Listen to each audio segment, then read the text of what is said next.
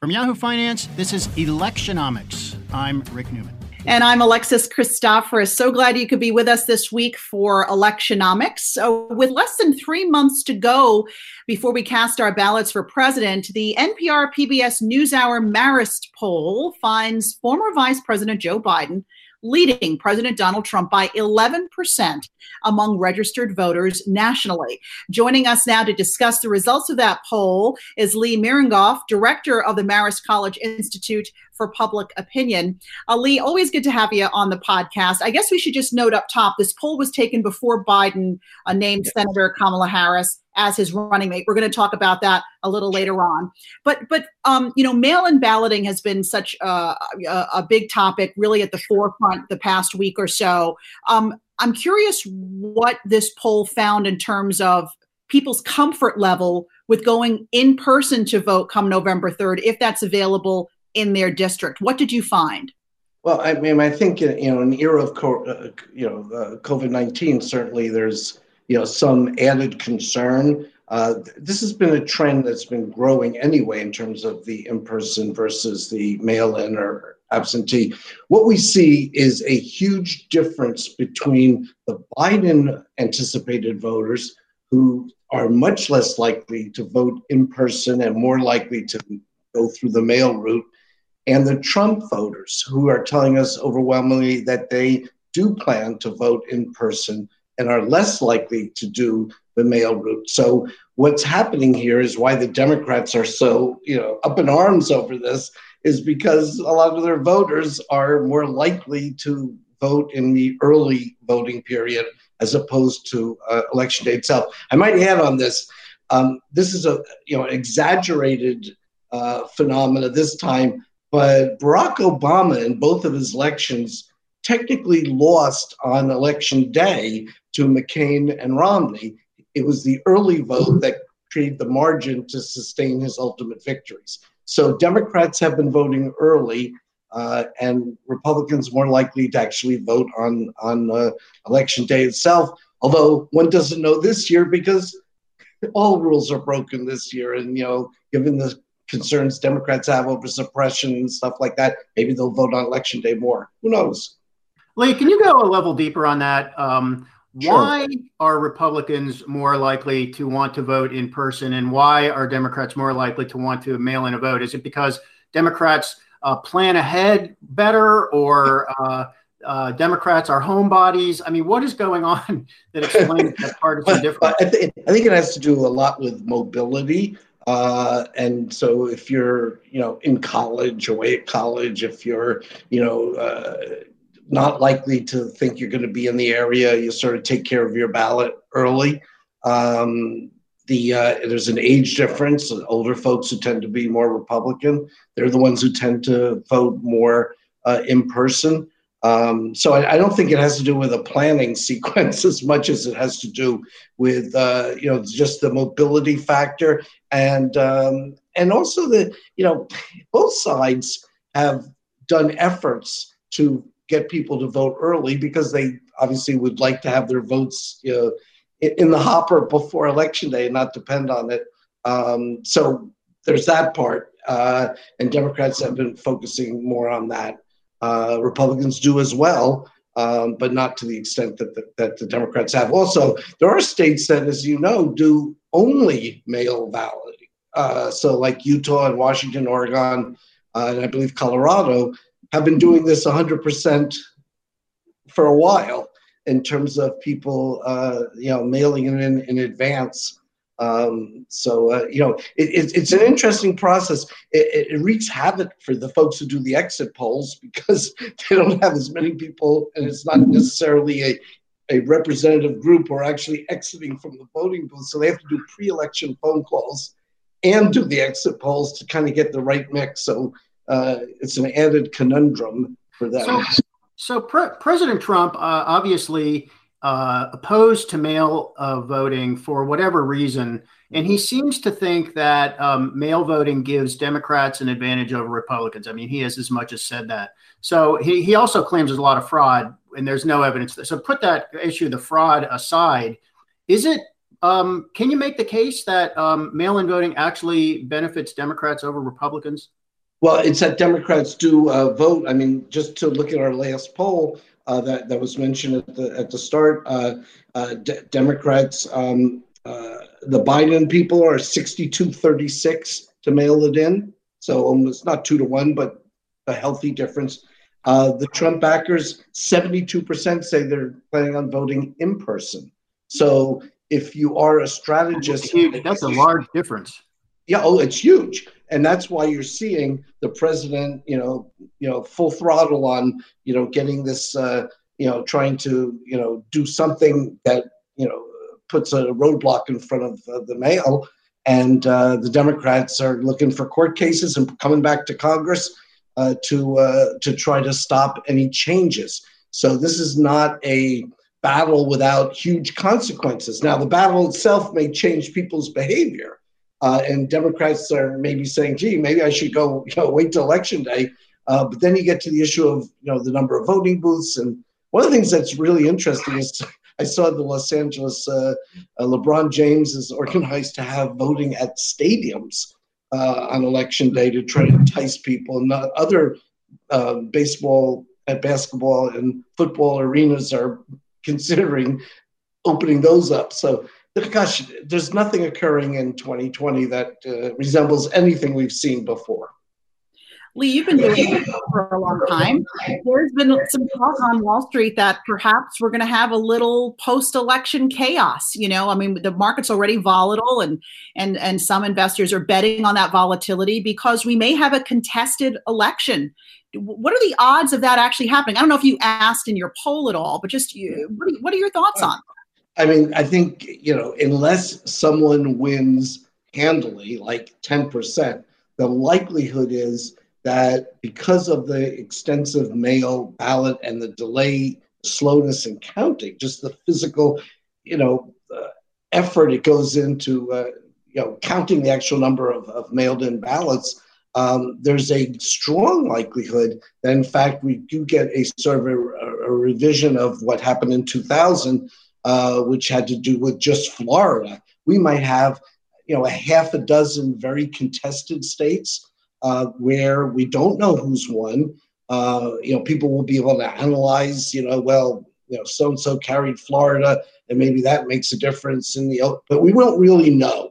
And I think that that's going to be a very unsettled time for the American populace and the stock market, quite frankly, where you have, uh, you know, concerns over not even the not even arguments of rigged and hoaxes and frauds and all those things, but just the mere fact that we could get well into November uh, before we have a sense of who's actually won the presidential election. So, you know, I think it's without a, surprise if we do have a delay. Uh, it would be a surprise right now if on November 3rd we do have a winner projected. Uh, but as I say, everything in 2020 is coming brand new for our democracy, and and the economy is going to be in abeyance in terms of you know who ends up in the policies the country's now going to go in. We're not going to know probably in the first week of November.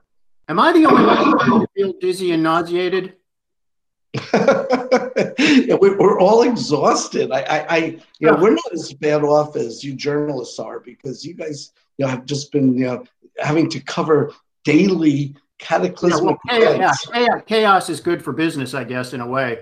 Um, for us, anyway. Lee, you, you mentioned that everything is different this time. Uh, I want to ask about the conventions. We're in the midst of the conventions. Um, and what's typical is each candidate gets a little bit of a bump in the polls, two or three or four or five percent.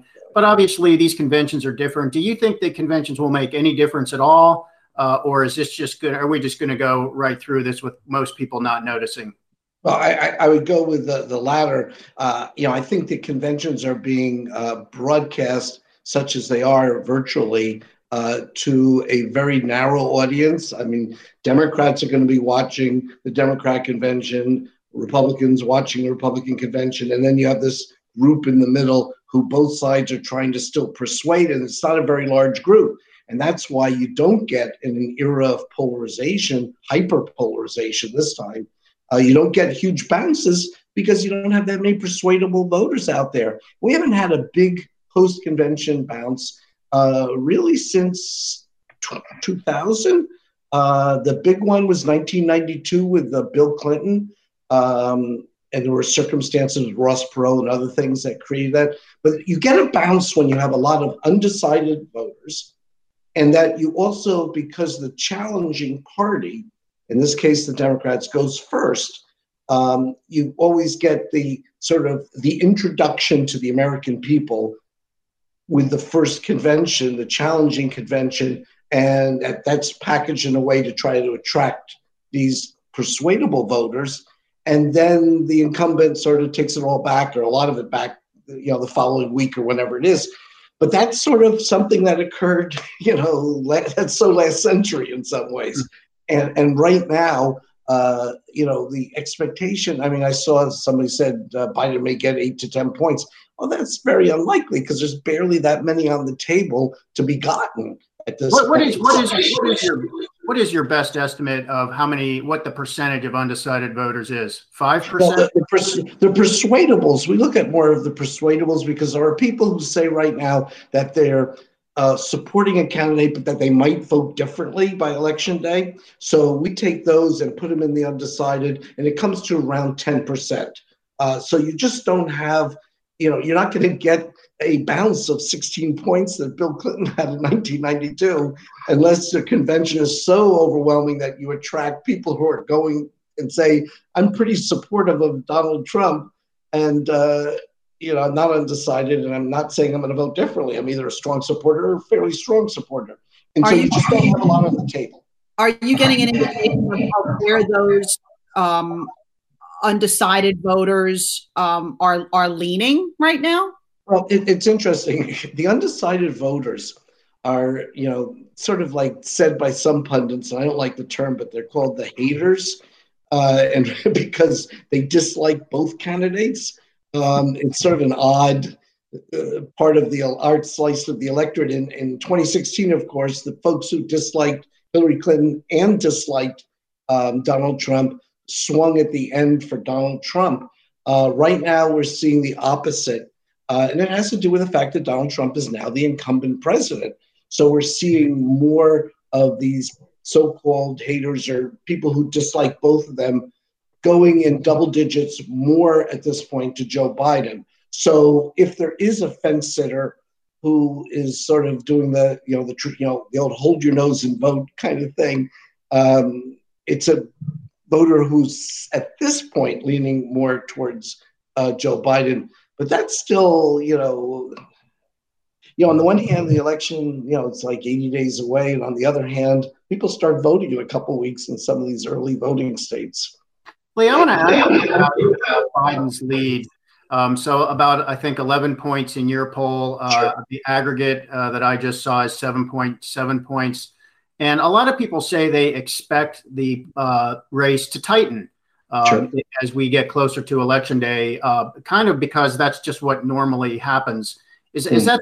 That does the race just happen to tighten um, uh, in typical fashion, or uh, what do you? I mean, what what is like? What do you think is likely to happen? Yeah, that's a that's a good uh, crystal ball uh, question, which unfortunately I left in my office uh, at Marist College. If I'd known you were going to ask, I would have brought the Christmas ball, the uh, the, the, ball with me, uh, crystal ball with me for this remote interview.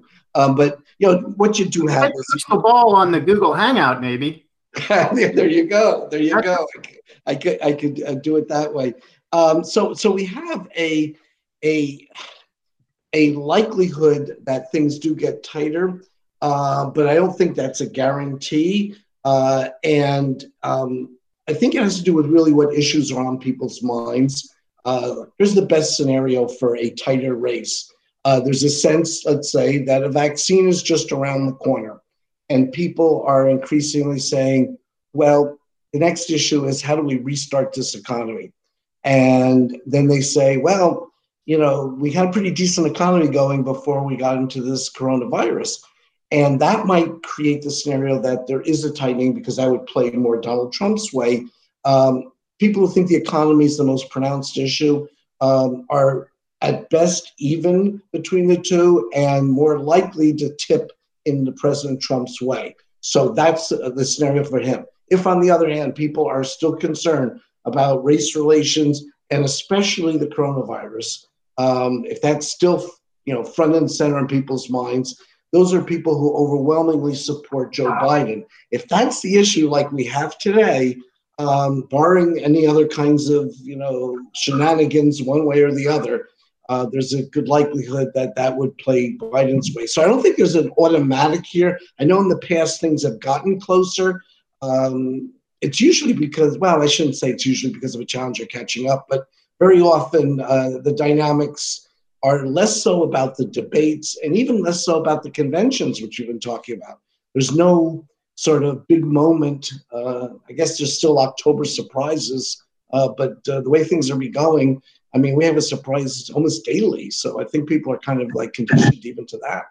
We have three debates coming up, right? Between is it going to be three debates between Trump and Biden, or is one yes, of the? Yes. Do we know if those are going to be virtual guys yet, or the? Well, we, I, we, we don't know. We don't know who the moderators are either. Uh, although the White House put out a list of acceptable moderators. Um, so so, you know, the first one is September 29th, and that's for the Democrat uh, for the uh, presidential debate. Um, and then there's two more presidential. Uh, and the last one, I believe, is October 22nd. I could be wrong on that date, but it's late October. And in between is the vice presidential debate, which is will be very well watched, uh, but isn't usually a mover of voters. I mean, the the uh, the the classic was the the Lloyd Bentsen uh, Dan Quayle debate where he clobbered uh, Bentsen with you know I knew John F Kennedy John F Kennedy was a friend of mine and you know John F Kennedy well that was like a knockout punch except it didn't move any voters and so I mean the vice presidential debate is more for theater. Know. Going to be a little fiery now that we've got Kamala Harris in the race. And have you polled anybody about, uh, you know, Biden's pick for VP yet?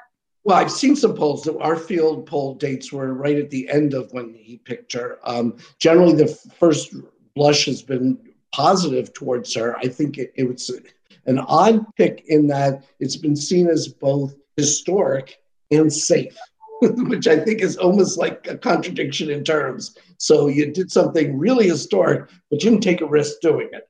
Uh, so, so yeah, I mean, I think right now that you know they, they think that she will prosecute the case uh, against uh, Donald Trump uh, effectively. And, you know, this is all about expectations. And so the expectations will be that her debate will be, you know, uh, you know, very strong against uh, Vice President Pence.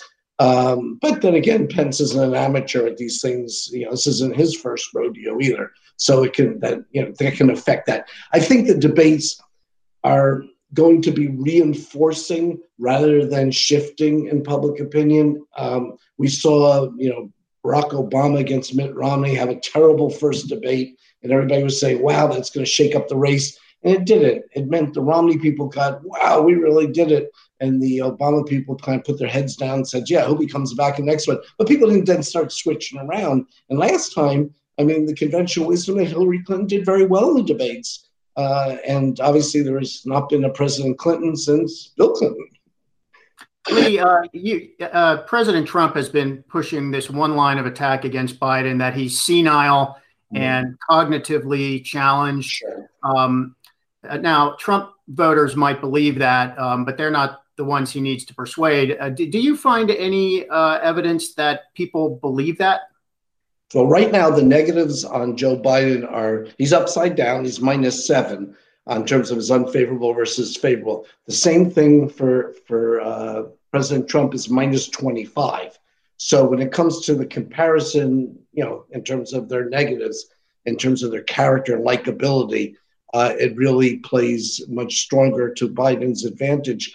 Um, you know, I, it's sort of a little like a hail mary pass for the White House because you know, Donald Trump obviously isn't the most articulate of presidents uh, and tends to flub words too. So they're sort of hoping that in the debate or maybe at the convention or some other interview, uh, that Biden kind of like goes off on a tangent, not unlike what Ronald Reagan did in 1984 in the first debate, where he told that famous story at the end.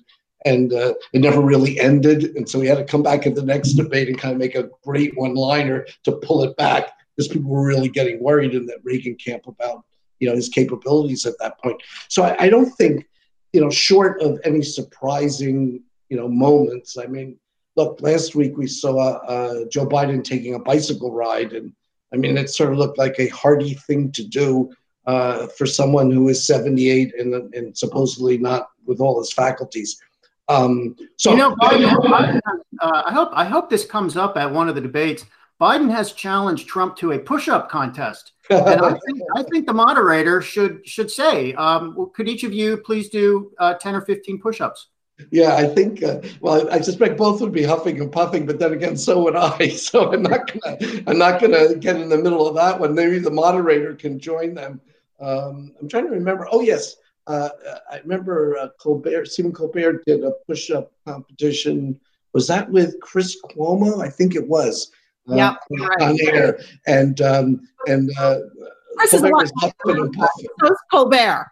Yeah, yeah, they were huffing and puffing at the end. Um, but so, yeah, so look, I, I think there's going to be a lot of showmanship in this race. Um, you know, uh, Donald Trump obviously, you know, brings that to any uh, daily event. Uh, Joe Biden is not particularly shy, uh, so we're going to expect a lot of fisticuffs at that, those debates. But again, the question is, do do they reinforce or do they persuade? And my expectation is it's a little early to handicap the debates, but I think this is going to be uh, more about which issues are on people's minds rather than the performance of the candidates, uh, barring anything strange. occurring. Yeah, the issue, I mean, in this latest poll, who do people believe is better suited to help the economy? Because that's always a big issue. It's a big yeah. issue again this year. Yeah. Uh, in this pandemic, so hard to call it. But did they actually, was it are they pretty evenly divided on who they in think is better? In our numbers, they're evenly divided. A slight advantage to President Trump, um, but he's doing much better in terms of the economy than he is in terms of race relations and the coronavirus. In the latest NBC uh, News Wall Street Journal poll, the gap was about 10 points in favor of Donald Trump. We were about two point difference. So they actually had it more. Um, and this has been something that clearly the White House knows and to their lack of planning, their desire to open up the economy or to reopen it up, perhaps early, uh, created some real concerns on the part of voters because they wanted to get back to the economy. They would be better off getting back to the economy had they kept things tied down a little longer because we would have been in better shape right now with the coronavirus. It's very hard to get people to focus on economic rejuvenation when we're you know it's a thousand a day in terms of the casualties. Uh, that that becomes very very hard um, unless you're getting a little numb to that, which is possible too. But it seems that the best thing for the president at this point is, as I said earlier, is the notion that there's a vaccine here or there's one just around the corner. Uh, so that the agenda for the second term is not going to be about the coronavirus as much as it's going to be about restarting and reopening and, and regenerating uh, the economy. And if that's the case, that's the best thing Donald Trump has right now. Best Lee, a very quick question here as we're almost running out of time. So you've talked to us before about what happened in the polls in 2016 and yet people remain remarkably skeptical of polls because they were quote wrong in 2016 so um, what is your short answer when people say to you why should i trust the polls in 2020 given what happens in happened in 2016 what's your short answer to that? Short answer is separate out from the polls which actually weren't bad in 2016 and these prognosticating forecasts where they say there's an 82% chance that hillary clinton would be elected or in this case joe biden's already in the 70s on that so there's that issue. And then there's the difference between the Electoral College, of course, and the popular vote. Two of the last five presidential elections, 2000 and the last one, of course, uh, someone won the popular vote but didn't win the White House. If you don't believe the polls, tell by what the candidates are doing. Joe Biden's happy to remain not active on the campaign trail. Donald Trump is out there because they know they have to keep you know a strong enthusiasm and a mobilization behind them. All right, Lee Miringoff of uh, Marist College. Always a pleasure, and uh, thank you all for uh, tuning in this week. Be sure to follow me at Alexis TV News, and me at Rick J Newman. And Lee, do you want anyone to follow you? Hi, follow me. I don't know. I, I, as long as you're not a police officer and I'm speeding down the road, you can just follow me at uh, uh, at uh, at Lee Miringoff is a good place or, or at Marist Poll. All right, sounds good. Thanks a lot, guys. And we'll see you all next week. Bye bye.